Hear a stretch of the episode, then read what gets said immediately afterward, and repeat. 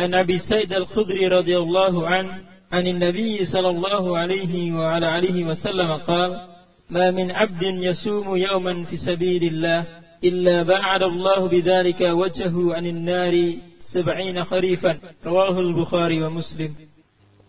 Dari Abu Said Al-Khudri radhiyallahu taala anhu dari Nabi sallallahu alaihi wasallam beliau bersabda Tidaklah seorang hamba berpuasa pada suatu hari dalam berjihad di jalan Allah melainkan dengannya Allah akan menjauhkan wajahnya dari api neraka sejauh perjalanan 70 tahun. Hadis riwayat Bukhari dan Muslim.